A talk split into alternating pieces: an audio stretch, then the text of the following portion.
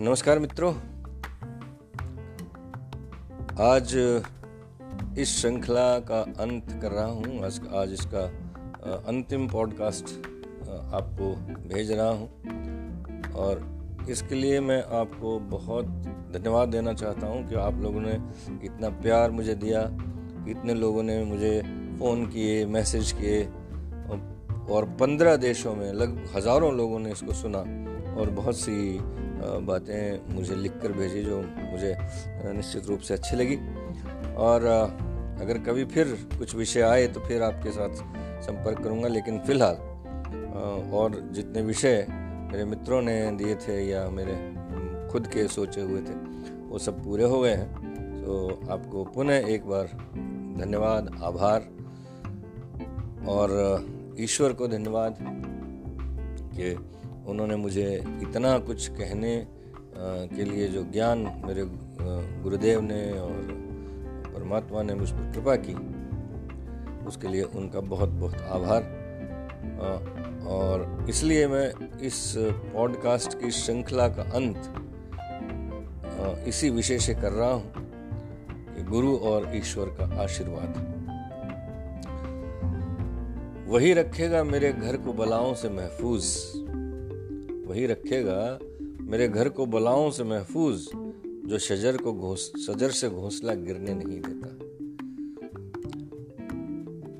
इस पॉडकास्ट से पहले के 19 पॉडकास्ट में जो कुछ भी कहा मैंने, उन सब की सफलता के लिए गुरु और ईश्वर का आशीर्वाद आवश्यक है। यदि वह नहीं तो फिर वैसे तो कुछ भी मिलना संभव नहीं, और यदि मिल जाए तो उसका कोई लाभ नहीं जिसमें ईश्वर की कृपा न हो।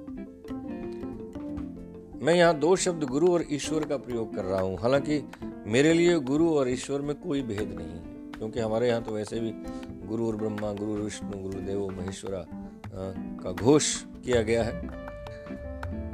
लेकिन इसका दो शब्द इस्तेमाल करने का कारण ये है कि कुछ श्रोता ऐसे भी होंगे जिन्हें यदि सतगुरु की प्राप्ति नहीं भी हुई है तो वे अपने इष्ट का ध्यान करके उनका आशीर्वाद प्राप्त करें।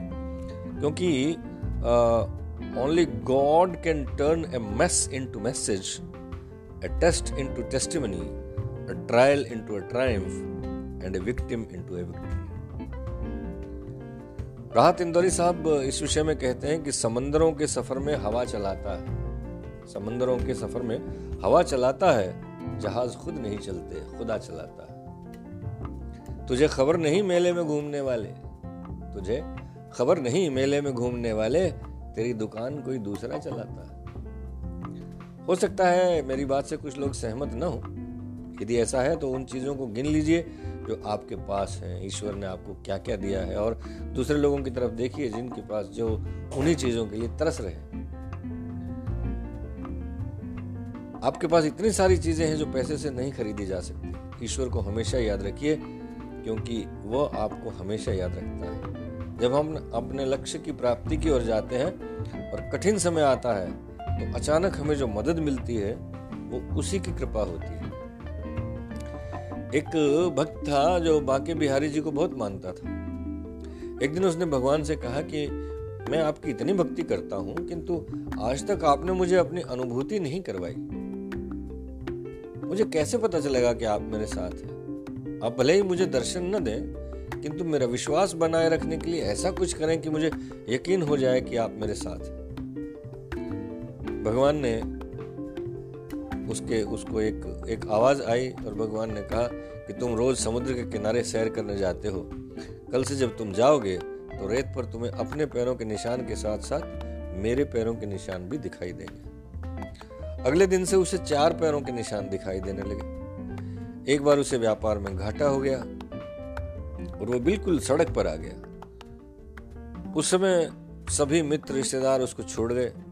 अब वह सुबह सैर के लिए जाता तो उसे दो ही पैरों के निशान दिखाई देते। धीरे धीरे फिर से हिम्मत की, व्यापार अच्छा चलने लगा। अब उसे फिर से चार पैरों के निशान दिखाई देने लगे।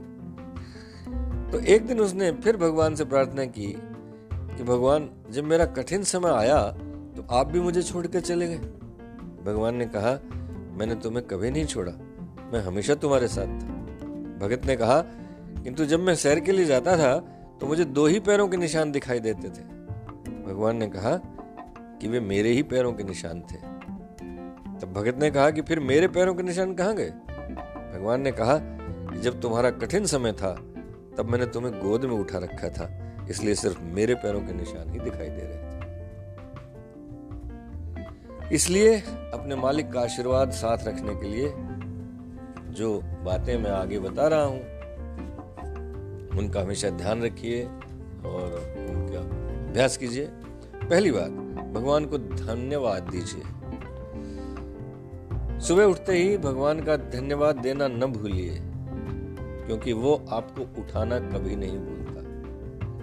यदि आपको यह पता करना है कि आपका काम इस धरती पर खत्म हो गया है या नहीं तो अगर आप ज़िंदा हैं तो अभी खत्म नहीं हुआ है।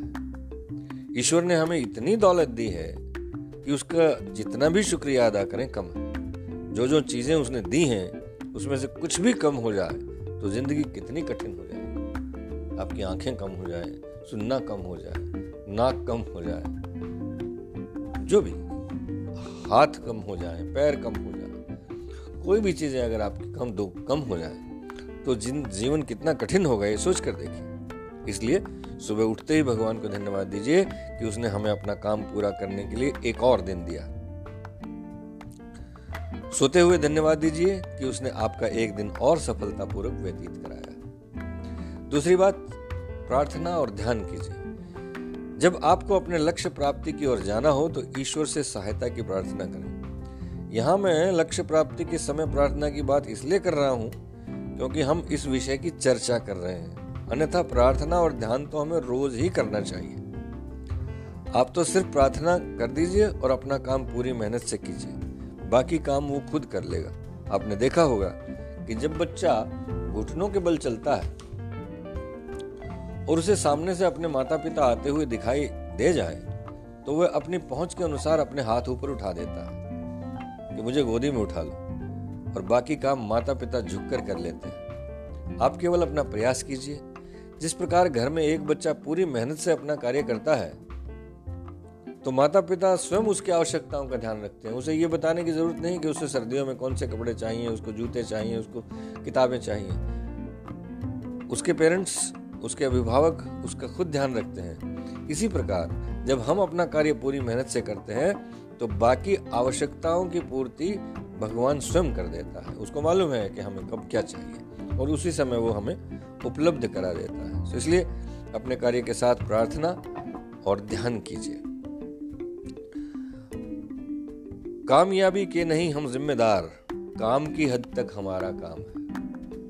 कामयाबी के नहीं हम जिम्मेदार, काम की हद तक हमारा काम है। जब्र उस मुख्तार पर क्यों कर करें? अर्ज़ कर देना हमारा काम है। याद रखिए, प्रार्थना ईश्वर में कोई परिवर्तन नहीं लाती।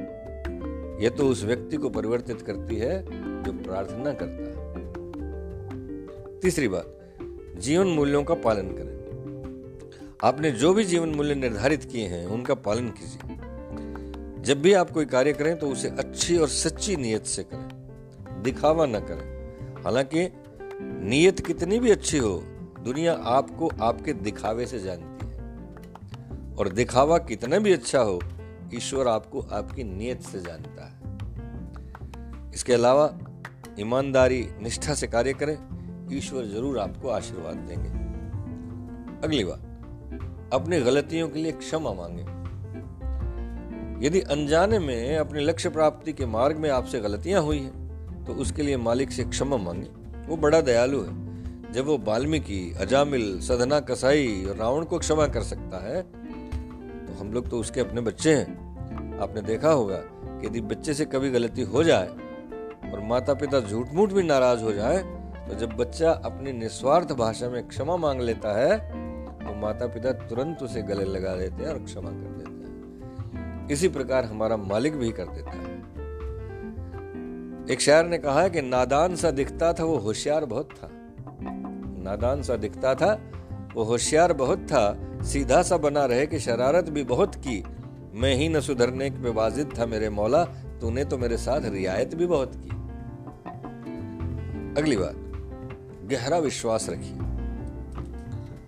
अपने मालिक पर पूरा भरोसा रखिए। वास्तव में भरोसा ही भगवान है। कई बार लोग कहते हैं कि ईश्वर नज़र नहीं आता, पर सच्चाई यह है कि सिर्फ़ एक वही नज़र आता है जब कोई नज़र नहीं आता।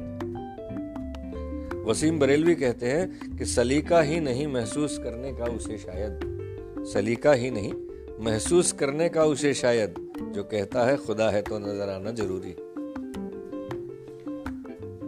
क्योंकि खुदा हमें जगह जगह नज़र आता है, ईश्वर हमें जगह जगह नज़र आता है। विश्वास का एक अत्यंत सुंदर उदाहरण सूरदास जी का है। एक बार तुलसीदास जी और सूरदास जी बैठकर धर्म चर्चा कर रहे थे। तो अचानक एक तरफ़ से शोर सुनाई देने लगा। सूरदास जी ने पूछा, क्या बात है? तुलसीदास जी बोले, एक हाथी पागल हो गया है। और इधर भाग कर आ रहा है। हमारी